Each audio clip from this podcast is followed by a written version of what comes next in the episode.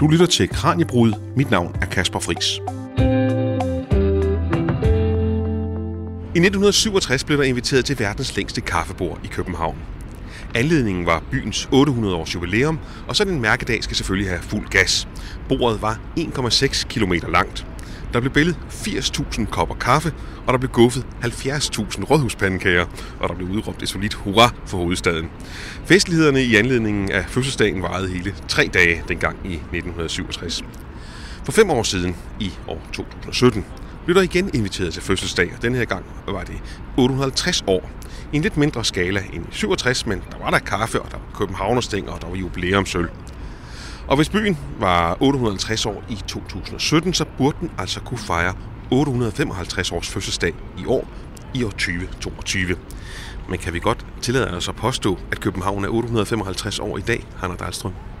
Nej, byen er mycket äldre. Det senaste årtiondets utgrävningar, isär här på Rådhusplatsen faktiskt, har visat att byn blev etablerad allerede i första halvdel av 1000-talet. Och vi vet faktiskt inte om det är så att byn kan vara ännu äldre än så. Men det vil altså også sige, at biskop Absalon, som man tidligere kaldte byens grundlægger, og det er også ham, man har arrangeret de her byjubilæer efter, altså han var jo så slet ikke grundlæggeren, fordi han levede først i 1100-tallet. Det er rigtigt. Absalon har ikke grundlagt København. Nej. Men Absalon havde alligevel en vigtig rolle i Københavns historie, så ham kommer du til at høre mere om i dagens program, hvor vi også skal høre, hvorfor vi nu ved, at byen blev etableret i et pænt stykke tid før Absalon. Velkommen til Kraniebrud. Mit navn er Kasper Friis.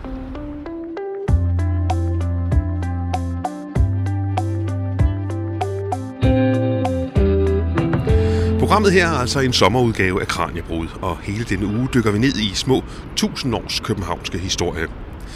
Og forhåbentlig er der lidt ny viden at hente, måske lidt inspiration, hvis du kommer i nærheden af hovedstaden og er nysgerrig efter vores historie. Vi starter i dag i vikingetiden, hvor København grundlægges, og så runder vi af på fredag, hvor vi forlader byen i perioden efter 1. verdenskrig. Og til at føre os igennem den her københavnske historie, har vi allieret os med en stribe historikere og arkæologer fra Københavns Museum og Københavns Stadsarkiv. De har for nylig været med til at skrive et 8-bindsværk om Københavns historie. I dag er det museumsinspektør, arkæolog og ph.d. Hanna Dahlström fra Københavns Museum, der er vores historiske guide. Og hvis man lytter godt efter, så kan man godt fornemme, at du har haft din opvækst på den anden side af Øresund, Hanna. Er den tidligere københavnske historie så lige så spændende at beskæftige sig med som den svenske historie? Ja, det er det helt bestemt. Og det er det dels for, at arkeologien og historien i København er jo väldigt spännande, för det är en gammal by med så där det skett riktigt mycket under hela den här långa tiden, och i den här perioden som jag mest intresserar mig för, då den tidiga medelåldern, så är ju Danmark, källan då København, ju en del av samma samfundshistoria som det sydliga Sverige.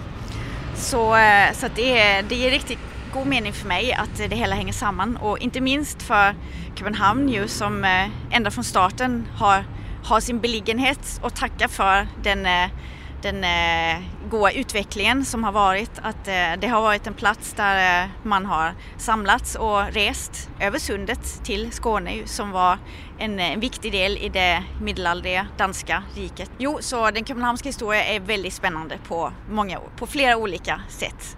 Og hvis man kan fornemme en lille smule støj i baggrunden her, det kan man nok godt, fordi vi sidder altså på Rådhuspladsen i København, hvor der går turister forbi med kufferter, der er busser, og der er lastbiler, og der er folk, der kommer på løbehjul, rejsen er afsted her, pølseboden på Rådhuspladsen ikke helt åbnet endnu, men det gør den nok snart, for der står altså en masse mennesker rundt omkring på Rådhuspladsen.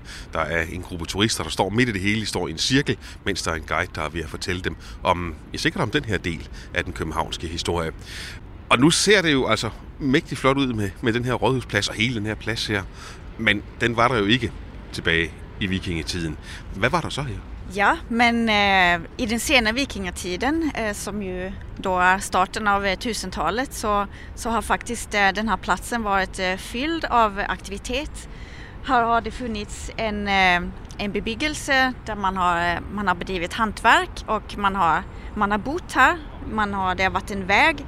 Den vägen faktiskt som går in i København, som är bevarad i dagens Vestergade, den har haft sin fortsättning ut på Rådhusplatsen och längst längre västerut ut ur byn, och inte minst så har det funnits en kirke och en kyrkogård här, och sen så vet vi så är det ju en väldigt traul plats idag, och det har skett riktigt mycket här genom åren, så det är också väldigt mycket som har förstört, så vi har fragmenter kan man säga av det som en gång fanns här, men det är helt klart att det här har varit en plats som där det har varit mycket aktivitet och många människor, och det har också faktiskt varit mycket närmare stranden och hamn, strandlinjen och hamnen än vad man kan se nu, så man kunde faktiskt se vattnet härifrån under den sena vikingatid. Altså vi sidder lige her foran Rådhuset, den store flotte røde københavnske bygning. Altså hvor har strandlinjen været sådan cirka herfra hvor vi sidder? Ja, om vi kigger forbi Rådhuset og ned for Vestervoldgade, så har den legat cirka 100-200 meter syd for, ned mot dagens gammelstrand kan man sige. Og hvad som er Tivoli, der ligger herovre ved hjørnet her, altså har det ligget delvist i vandet? Det har ligget helt i vandet, ja, det har det nemlig. Men hvordan ved I, at der har ligget for eksempel altså, dels en strandlinje, men jeg tænker også lige så meget på, hvordan ved I, at der har været den her gade, som du nævnte lige før, fordi det hele er jo asfalteret, eller brolagt, eller med huse, så det er jo ikke så nemt for en arkeolog som dig at komme i jorden. Nej, det är riktigt, det är det inte, och det var ju under de stora utgrävningarna vi hade för Metro Cityringen i 2011 och 2012 som det faktiskt till vår överraskelse uppdagades alla de här spåren från tidig medelålder och sen vikingatid som vi talade om precis för att byn har ju från även om Rådhusplatsen är väldigt central i dagens Köpenhamn, nästan Köpenhamns hjärta kan man säga, så har det ju inte alltid varit så, utan ända för att man byggde befästningar runt Köpenhamn på högmedelåldern, 1200-1300-tal och fram till 1800-tal när hela befästningen blev nedriven, så har det legat utanför byn, så därför så trodde vi faktiskt inte så mycket på att här skulle finnas så mycket spännande, speciellt inte från den här tiden, så det var en stor överraskelse, och det är ju som vi sa tidigare, det är ju fragmenter man får av speciellt den tidiga historien när man är i København, för det att det har varit så mycket byggt ovanpå. Och det har blivit revet ner och så har man byggt nytt, och så har det pågått i hundratals år, så därför så är det inte så mycket, och det är inte så mycket att komma efter under jorden som man kunde önska, men det finns fortfarande där, så man ska bara veta var man ska leta, så finner man. Och hvordan opdagede I, at dengang da metroen skulle bygges, at her var der faktisk noget, som vi slet ikke kendte til? Ja, man kan säga att fynden här på Rådhusplatsen är en nyckel till att förstå det tidiga København. För det som verkligen överraskade oss, det var när vi fann de här gravarna som vi kunde se var kristna gravar som låg precis i hjörnet mot H.C. Andersens Boulevard, faktiskt kunde 1 meter under asfalten, mitt bland rör och ledningar, så fann vi alltså delar av en grav, och vi kunde se från hur personen låg i graven, och också genom fynd från tidig medelålderlig keramik att det här var faktiskt tidiga gravar vi hade funnit, och vi fann ju inte bara en, utan vi fann faktiskt 10 gravar vid den här tidpunkten, och sen en fortsättning på historien i 2017-18 så fick vi lov att komma tillbaka och gräva ut fler delar av den här kirkegården, så sammantaget så har vi cirka 4 gravar från den här kirkegården på Rådhusplatsen, och vi har också funnit spår som vi tror av själva kirkebyggningen. Och det här med att vi har en sån tidlig kirke här som dessutom är belägen utanför det område som man hela tiden tidigare trott har varit den tidiga byn, det visar ju att byn har både haft en annan belägenhet delvis, den har varit större, och den är också äldre än vad man trodde sen tidigare. Och där att vi fann en kirke till tidigare, så har vi vetat att vi har Sankt Clemens kirka från tidig medelålder som ligger bara kun 200 meter från här under Strøget. Att det var en plats med København, eller Havn som det hette, som det kallades för, var ett sted med två kirker allerede i tidig middelalder. Det visar på att det här har varit en plats som har tillträckt sig människor, också människor med makt och önskar att slå sig ner och virka och ha en form av kontroll över byen. Men det vil sige, at når det er to kirker, altså en kirke, så kan det godt være et meget, meget lille sted. Men når der er to kirker, så har det betydning. Ja, det har det, for man har jo tidligere tænkt sig, at København har startet... Ja, det har ju faktiskt varit många olika tolkningar omkring det tidiga København, för det att det har inte funnits så många, dels inte så många skriftliga kilder och inte så mycket arkeologi heller faktiskt, som har gjort att man har kunnat samla en historia. Så att det är två kirker nu, det visar ju att det inte har varit en allmänlig landsby eller heller inte ett fiskeleje, utan det har varit mer än så. Men med det sagt så har inte København varit en kämpeby på det viset. Det har varit, men det är ändå på trots av sin beskedna störelse som man ändå får anta att det har haft, så har det varit en viktig plats för de med makt i samfundet under den här tiden. För de som byggde kirker, det var ju antingen var det kungen, eller så var det bispen, eller så var det stormän och vad ska man säga, aristokrater från stormannafamiljer som fanns under vikingatiden, var de som utgjorde eliten i samfundet. Så det är ju ett tecken på att det är människor från den här samfundseliten som har velat bli etablerade i Havn, och det tror jag, eller det tror många, att det må ha haft, det var byns beliggenhet vid vannet och även med täta möjliga kontakter till Skåne, till den nya byn Lund och till handelsplatsen Löddeköpinge också under den här tiden var förbindelserna över Sund må ha varit de bästa från København, från Havns sida. Vi sidder jo altså her, som jeg har nævnt et par gange, foran Rådhuset. Vi har det her. Hvis man kigger fra Rådhuset til højre, så kan man se Burger King over ved Strøget, og over til venstre kan vi se DI's bygning. Og hvor er det så de grav, de har ligget henne under den her store plads? Ja, men de har legat, ska vi se, om vi vänder oss lite mot nordväst, så har vi H.C. Andersens Boulevard som fortsätter syd för sen ner till Tivoli. Men det här är ju då i allra hjörnet av ena vänstra hjörnet av Rådhusplatsen, om man ska säga, som de blir funna. Och vi vet också utifrån vad vi kunde se i gröftprofilerna som vi säger, att där finns fler gravar under selva vägen här, H.C. Andersens Boulevard, och måske också har det funnits upp under den byggning som tar vid nord fra Rådhusplatsen. Så over i retning af, hvor der er trin ned mod metroen, det er det omkring, der har I fandt gravene? Ja, lige præcis, det kan man sige, ja. Men det vil også sige, at de mennesker, der går rundt her, der står en dame i en orange t-shirt og er ved at fotografere Rådhuset. Det kan altså godt være, hun træder ovenpå på nogle gravsteder.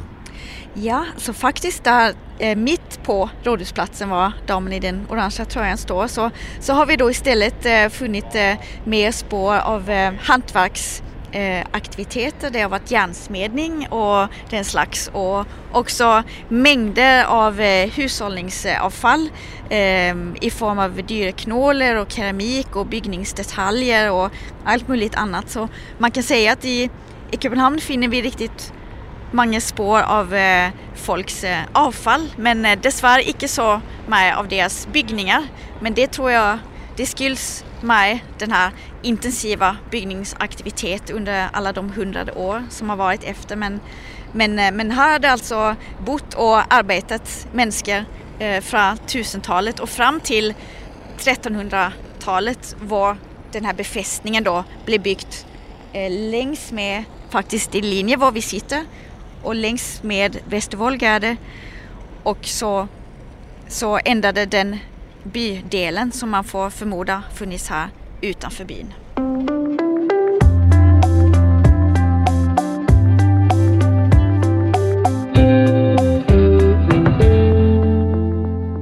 Du lytter til Sommerkraniebrud, hvor vi dykker ned i små 1000 års københavnsk historie. Og i dag gør vi det altså fra Rådhuspladsen i København, hvor vi er ved at få byen grundlagt neden under den nuværende Rådhusplads.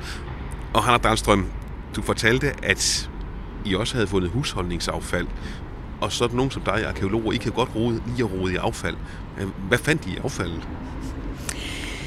Ja, men vad vi fann, man kan tycka att dyrknålar och keramikskår inte låter så speciellt spännande.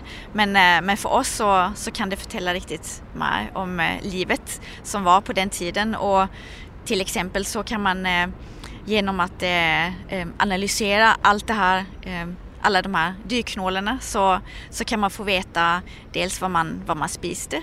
Och dels vilka dyr man brukade till olika till material, till olika hantverk och så vidare. Och som ett exempel så kan jag säga att vi har funnit nästan 30 000 fiskeknålar från dessa avfallsgropar som har blivit artsbestämda av en fiskeknålespecialist på Københavns Universitet.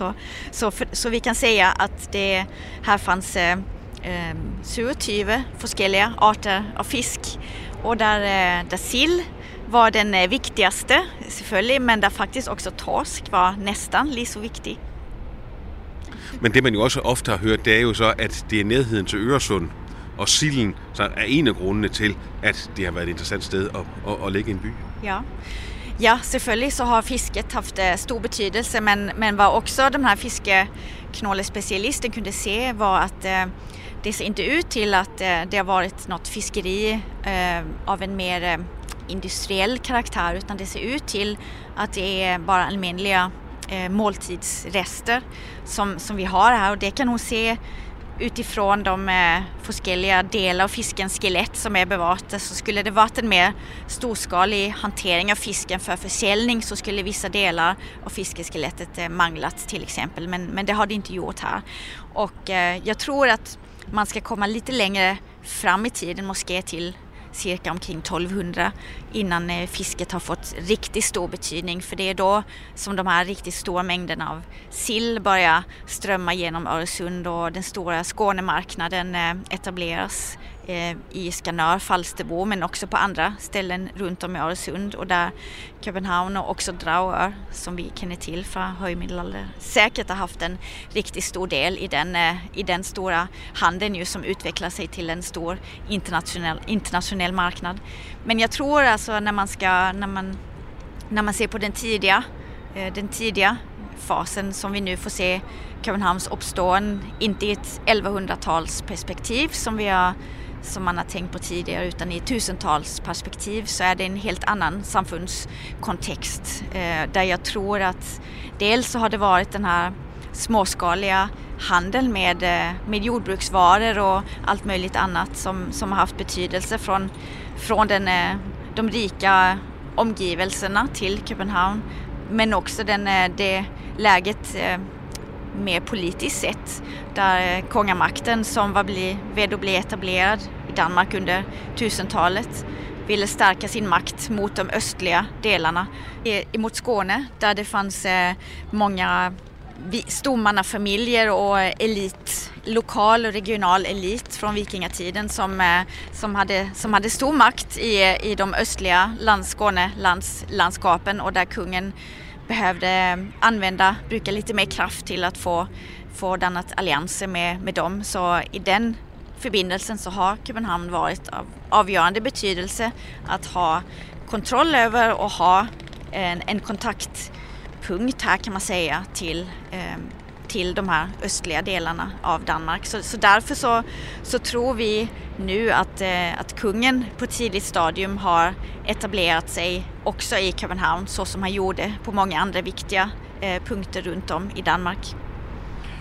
Men før I kan finde hans hus, eller hvad I nu kan finde, så kræver det altså, at der skal graves nogle rør ned, eller der skal bygges en ny metro, eller et eller andet, sådan at asfalten og fliserne kan rives op. Ja, det är dessvärre så. Och en by som København, som det, även om det byggs riktigt mycket här, så är det också riktigt dyrt att bygga. Och det är inte så att det så titt blir byggt i de områdena där vi gärna skulle vilja komma ner och gräva. Och när det blir så är det väldigt små områden, måske, och annars så väljer man att bygga på andra vis eller på andra städer runt om i byn. Så, men det sker emellan att vi får chansen, och så det räknar jag med att det blir också i framtiden. Du nævnte indledningsvis, at I så mener, at København, de her spor, I har fundet fra København, det er tilbage fra 1020 til 1050. Men hvorfor kan I ikke være mere præcise? Har I ikke de her kulstof 14-metoder, hvor I nærmest kan sige, at den her fiskerest, den er så og så gammel?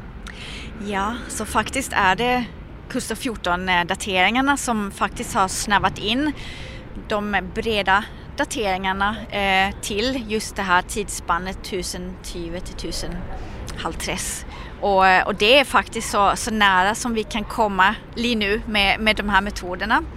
Sen finns det ju andra moder som man kan datera på, om man skulle vara så heldig att finna mynt till exempel, eller andra genstande där man mer precis kan datera, eller man kan också vara heldig att finna trä som man kan datera med hjälp av dendrokronologi. Men trä är någonting vi väldigt sällan finner i jorden i København, för det är för det mesta, om man inte är nere i vallgravar och den typen som är väldigt organiskt, så är det väldigt torrt under här, där speciellt där det stått många byggningar över vartannat, så trä är inte så gott bevarat från tidig middelalder för det mesta, dessvärre. Kan man nogen som helst steder her på Rådhuspladsen se, altså at her lå noget, der minder om Københavns vugge? Det kan man faktisk inte, slet ikke. Dessvärre.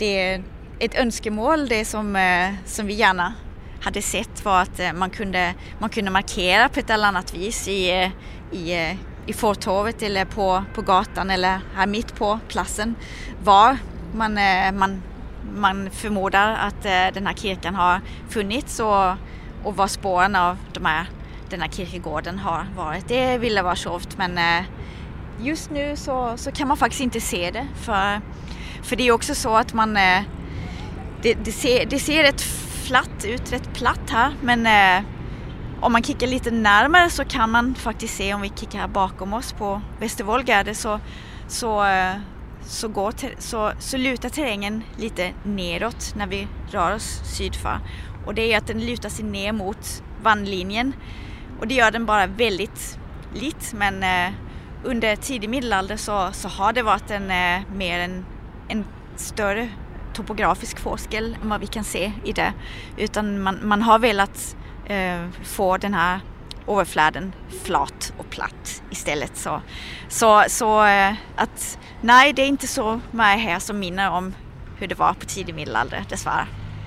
Men så må man lade fantasien flyde, når man går rundt her på Rådhuspladsen, fordi der går man altså rundt mellem godt 1000 års københavnsk historie, og måske kan man da forestille sig, at byen for cirka 1000 år siden blev grundlagt her omkring Rådhuspladsen. Vi har bevæget os lidt væk fra Rådhuspladsen. Vi er gået ned af Vestergade, som går lige i starten her, der er Politikens boghandel. Og den her gade, det er altså den, der er godt og vel 1000 år gammel. Ja, det kan man säga. Vägen, gatan ser inte mycket ut för världen nu. Det är ju en bakgata till Strøget, kan man säga ju. Men under middelaldern så har det varit byns huvudgata, där man har kommit in från Västerport, utanför Rådhusplatsen, och bevägt sig in emot hjärtat av København. Och vi kan också se tornet från Vor Frue Kirke härifrån där vi står nu. Och i våra utgrävningar på Rådhusplatsen så kunde vi faktiskt följa den här gatan ännu längre västerut ut på det som nu är Rådhusplatsen. Och om vi ska fortsätta gå den här gatan nu in mot byn så kommer vi också att gå förbi den andra tidig middelalderliga kirkan och kirkegården som fanns, som hette Sankt Clemens, eller den var vikt till helgonet Sankt Clemens. Och det var också en stor utgrävning som vi gjorde i 2008 där vi grävde ut över 1000 skeletter från hela middelalderns lopp, och den här kyrkan blev nedlagd i förbindelse med reformationen, men det har varit tusentals och tusentals människor genom middelaldern som har blivit begravda här. Och det som var spännande när vi grävde den i 2008 var att vi också kunde se att det var gravar som stammade från 1000-talet. Så det var så vi fick den första reella, riktiga anelsen om att faktiskt att byn var äldre än 1100, den faktiskt var från 1000-talet. Men man kan ikke tidsfeste en gade, kan man det? Altså, I kan ikke sige præcis, at den her gade, den er 1000 år gammel. Så det är svårt när man ska datera en gata, för man tar ju material från TC14-undersökelser. Men det är ju väldigt omrört material i en gata, så det kan vara svårt att veta vad det är man daterar. Men vi kan se att den här gatan har funnits riktigt länge, och man kan också se det utifrån att den respekterar utbredelsen av bebyggelsen som vi har kunnat datera till 1000-tal, och också kirkegården, för den ligger på Rådhusplatsen, så löper den här vägen mellan kirkegården och bebyggelsen, så att det är mycket som samlat sett som gör att man kan utgå från att den har funnits där under samma tid som bebyggelsen och kirkegården. Men nu taler du om bebyggelsen her, altså, men I har ikke fundet huse fra 1000 år siden. Så hvor tror I, at folk de har boet i forhold til den her centrale gade? Jamen, vi regner med, at de har bott längs med den her gatan, og måske også liten bit fra. For om vi skal se den allertidigste perioden, 1000-tallet, så har bebyggelsen ikke været den her täta middelalderbyn som man måske tänker sig när man föreställer sig en middelalderby, utan då har det varit mer spridd bebyggelse. Det har varit måske gårdar med häver som har hört till, och så har det varit bodar måske längs vägen där man har haft hantverk och måske försäljning. Det är så man plejer att se det i andra byar från den här perioden, och det är så vi räknar med att det också har sett ut i København, för från det här avfallet så kan vi se att människor har bott här, och de har arbetat här, och man har med stor säkerhet också bedrivit handel här. Alltså det ser ju bara namnet København och havn, att här varit en havn där man har bedrivit handel, och att vi räknar så mycket med att det här avfallet säger någonting om människan och aktiviteterna här, är ju för det att man har inte flyttat avfall så långt. Alltså avfallet, det har man ju smitt ut väldigt nära där det har skapats, om man säger så. På Gammeltorv i København, der har en skoleklasse taget opstilling omkring Caritas-springvandet. Nogle af ungerne, de pjasker med vandet i springvandet. Det er skolebørn på, hvad skal vi sige, 2. og 3. klasse, og deres skolelærer forsøger at fortælle dem et eller andet omkring den københavnske historie. Og Gammeltorv er netop et sted, der sådan set er fyldt med københavnsk historie, og også meget gammel københavnsk historie. Og noget af den, det finder man sådan inde bag et rækværk, der er sat op på hjørnet af Strøget og Gammeltorv, der er ved at blive renoveret en bygning. Det er Bestseller, der er ved at renovere en bygning, og byggepladsen er jo altså behørigt hegnet ind, så man ikke får sten eller noget andet ned i hovedet. Og inde i det her byggeriområde, der er I, Hanna Dahlström, fra Københavns Museum, får lov til at kigge ned i jorden efter tegn på den københavnske historie inde på den her byggeplads. Hvad er det, I har kigget på? Jamen, vi fick gräva ner i källaren till det här huset och vi fann ett långt stycke av den här vallgraven som tillhört en tidig middelalderlig befästningen som man innan har trott har varit den tidigaste befästningen runt omkring København. Men nu när vi har de här kunskaperna om allt det som har skett på Rådhusplatsen och även Sankt Clemens så vet vi att byn har varit större än vad som har rymt innanför den här tidiga middelalderliga vall och vallgrav. Så då och istället spörsmålet vad den här vallgraven har inkretsat, varför man har byggt den och vad som har funnits innanför. Och det fick vi lov att undersöka lite mer av på den här utgrävningen vi hade här på Gammeltorv i 2020. Men de visste godt, at der var en voldgrav? Ja, det visste vi faktiskt för att flera delar av den har varit grävt upp för. Och faktiskt li intill på andra sidan om Strøget ner mot Nytorv så grävdes det för cirka 100 år sedan ut en tillsvarande del av den här vallgraven. Men på den tiden så hade man ju inte så många möjligheter till naturvetenskapliga analyser och dateringar och inte heller såna detaljerade grävningsmetoder som vi nu har. Så nu fick vi då för första gången chansen att reda på lite mer vad den här vallgraven kan ha betytt för det tidiga København. Hvor har voldgraven ligget? Altså, vi har Vestergade, vi sidder på en bænk, skal jeg lige sige. Vi sidder på en bænk, og på Gammeltorv, vi har Vestergade om bag os, vi har Strøget, der løber parallelt med Vestergade foran os, og så har vi altså den her byggeplads lige foran os, så vi stort set ikke kan se Strøget. Men hvor har voldgraven gået? Ja, om vi kigger bakom os på husen, som går ifrån Vestergade och ner mot Strøget så kan man faktiskt se att husen böjer sig, det är som en bue här i själva matriken och det är något som är en rest från middelaldern faktiskt för att här har då vallgraven gått ifrån Vestergade och ner förbi domshuset. Och där så har den stoppat och sen så har den gått ner på andra sidan längs med nuvarande Mikkelbryggersgärde.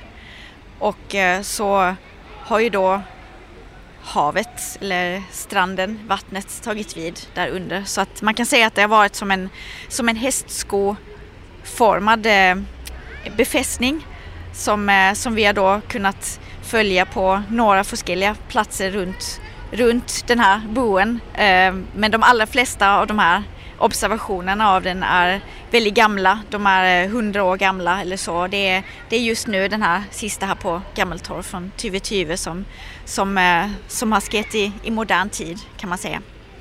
Men I har inte funnit alltså en borg eller något inne bag voldgraven? Nej, det har vi inte, men vad mer intressant är, syns jag, är att vi inte heller har funnit den här bybebyggelsen som man skulle tänka sig visst nu det här hade varit omkretsat den äldsta byn. För de få gånger som vi har haft möjlighet att få komma in och gräva innanför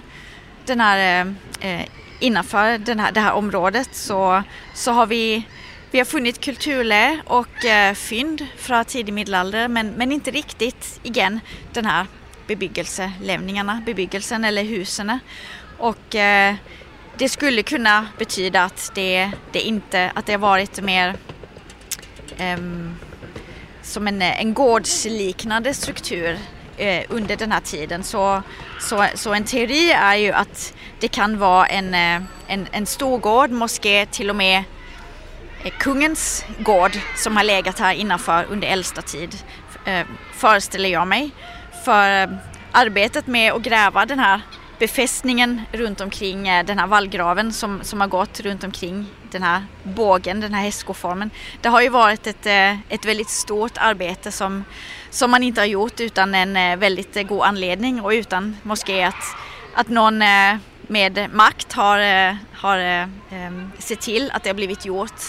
För det är alltså en cirka 8 meter bred vallgrav och Vi vet faktiskt inte riktigt hur hur djup den har varit, eftersom när vi har grävt den så har vi nog inte, vi har inte grävt den från toppen om man säger så. Det har varit grävt av, men den har i alla fall varit ett par meter djup. Så det är ett stort arbete som det är rimligt att det är en person ur samfundets elit som har stått bakom.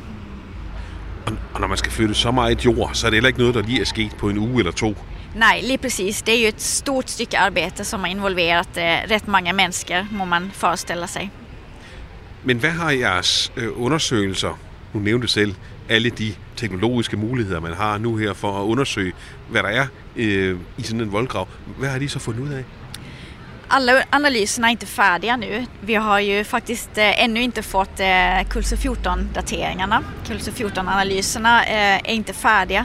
Men vi har gjort både pollenanalyser och det man kallar mikromorfologiska analyser där man kan där experter undersöker hurdan jorden är dannad, hvordan jordlagrene er dannet på en mikroskopisk nivå, så at man kan se om om det har stått öppet vatten till exempel. Man kan se vad det är för ett material som den har blivit fyllt igen med. Man kan följa processen, om det har skett i en omgång eller om det har skett i flera omgångar.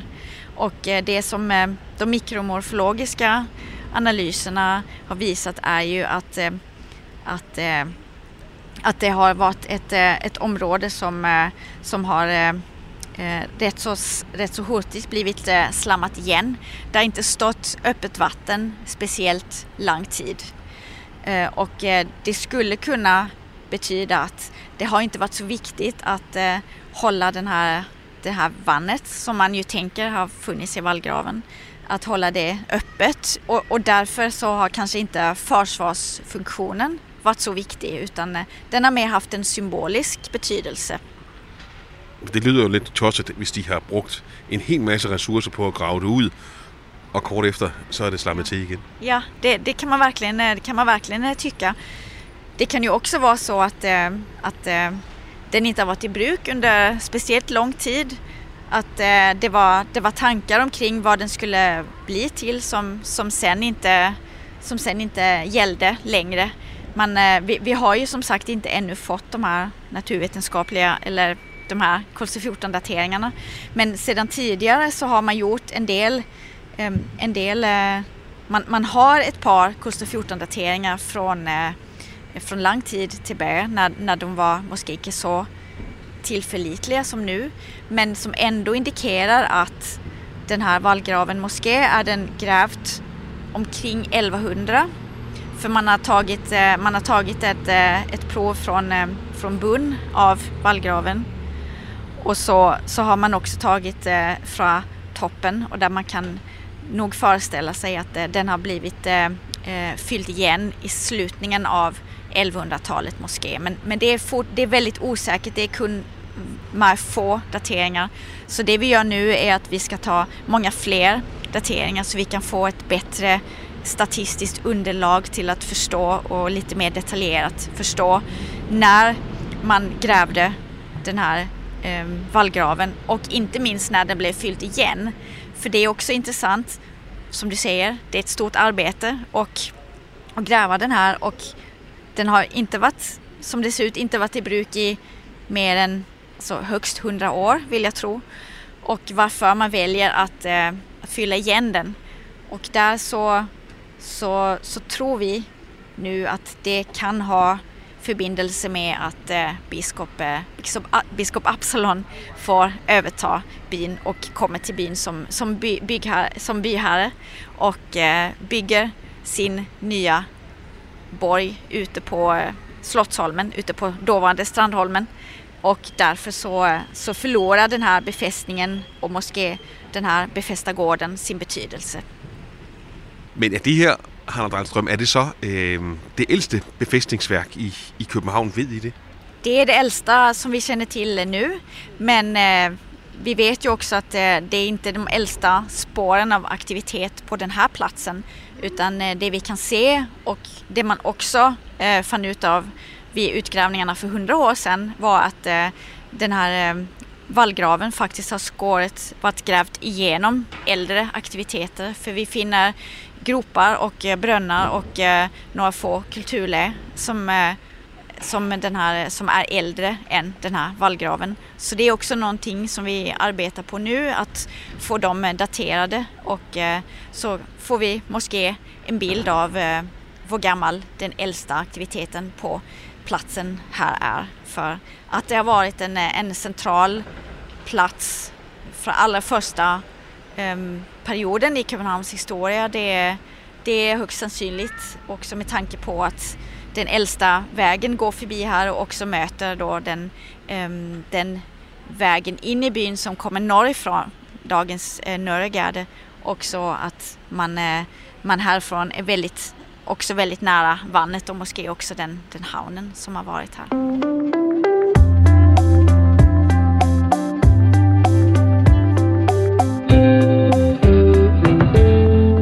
På Gammeltorv i København, ja, der står en turist og taler telefon lige til venstre for mig.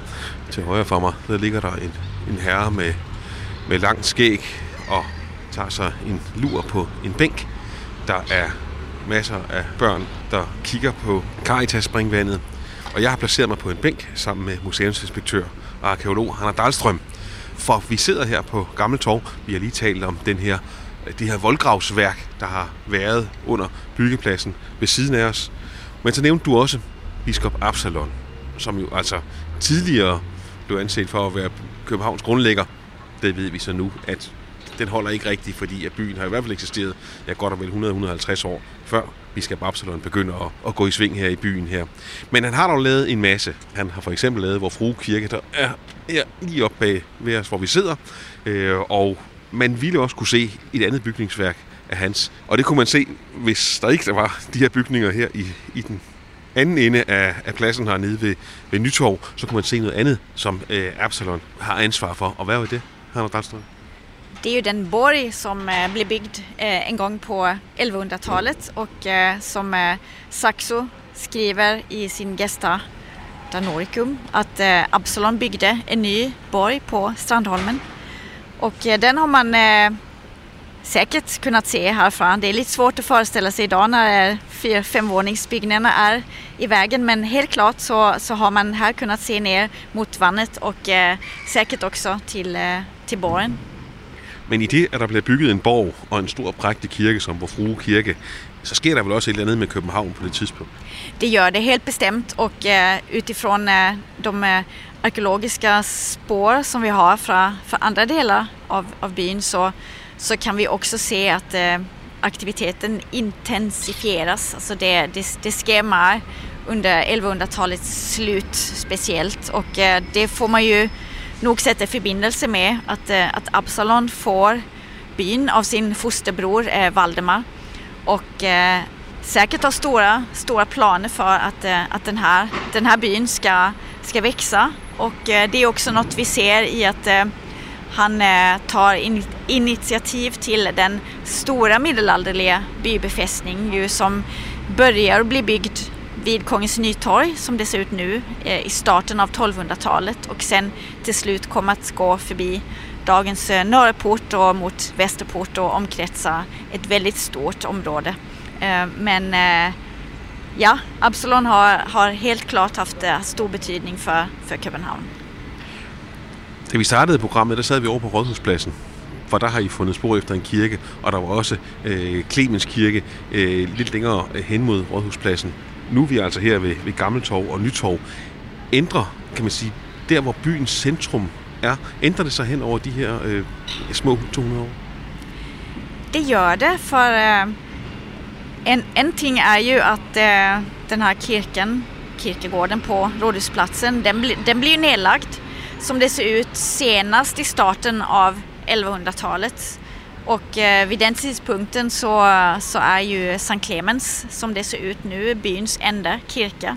Och det sägs också i en skriftlig killa från slutningen av 1100-talet, så nämns det kirken i havn. Och det är därför som vi alltid har trott att det kunde ha funnits en kirke i København i tidig middelalder. Men det är ju för det att den här kirken på Rådhusplatsen. Den blev inte så långlivad. Den blev nedlagt och det kan man ju sätta i samband med att den person eller den familj som stod bakom byggandet av den kirken, dens makt gick ut ur tiden kan man säga rätt så hurtigt. Och att det istället var kungen som vi tror som byggde Sankt Clemenskirken som tog över makten i byn, och sen kom då Absalon som ju då satte sin prägel på byn och se till att byns centrum stilla och roligt blev förflyttat mot öst och mot den här innanför det här området då som kommer att ända upp innanför den stora befästningen, och där då Rådhusplatsen hamnar utanför byn. Och det kan man ju säga är maktens sätt att förflytta centrum genom att välja var man vill bygga nya institutioner, till exempel man bygger Vor Frue Kirke här längs med Nörgärde och lite mer så centrum förflyttas, och det byggs under 1200-talet sen fler kirkliga institutioner längre österut in i byn innanför då den här nya stora medelålderbyn, så helt klart så kan man säga att Absalon är med att skapa begränsningarna omkring det som vi sen förstår som det medelåldriga København. Men Absalon, han er biskop i Roskilde, han bliver også biskop i Lund. Og hvor vigtig er København på hans tid i forhold til de her andre store, vigtige byer? Den er jo slet ikke så vigtig, selvfølgelig, som Roskilde og Lund. For de har jo været kirkelige centra og magtcentrum også på det viset. Og der har København jo haft sin plads som en transithamn och en plats där man har kunnat segla, resa till och från dessa byar, men som också har allt mer fått sin egen identitet som köpstad och en plats dit köpmän kommer för att handla med diverse varor. Och det är också en utveckling som blir den som blir Københavns kan man säga. När man kommer längre fram i medelåldern så utvecklas Københamn till en riktig köpstad med förbindelser till Hansan och till andra aktörer senare i medelåldern. Och Københavns historia senere frem i medelåldern, det är faktiskt något av det vi ska tale om i morgen i Kraniebrud. Hanna Dahlström, hvornår finder I det første byskilt, hvor der står København på, så vi ved præcis, hvornår vi skal fejre byjubilæer?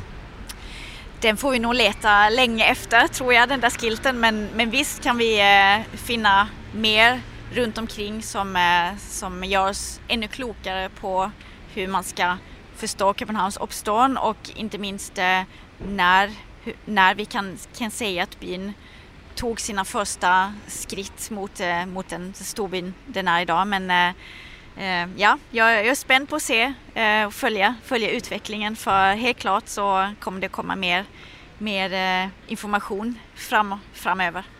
Men för att I ska kunna få den information så kräver det alltså att det ska byggas något så I kan komma med och kika vad det föregår. Ja, det är riktigt. Och i en by som København så kommer det ju komma de möjligheterna, men vi arkeologer har ju inte den makten att vi kan bestämma var och när det blir, så vi får, men vi följer med och vi sätter spaden ner där vi må, och någonting som vi har lärt oss av utgrävningen på Rådhusplatsen är att vi ska inte tro att vi vet var någonstans som det kommer spännande ting, utan vi har blivit mer bevissta om att det kan dyka upp spännande ting där man faktiskt inte anade. Du har lyttet til Kraniebrud sommer. I dag har jeg været med museumsinspektør Hanna Dahlström på besøg i København for godt 1000 år siden. Lyt med, når vi i morgen dykker ned i perioden fra godt år 1200 til år 1550, hvor der var masser af både dramatik og bymæssig udvikling i København.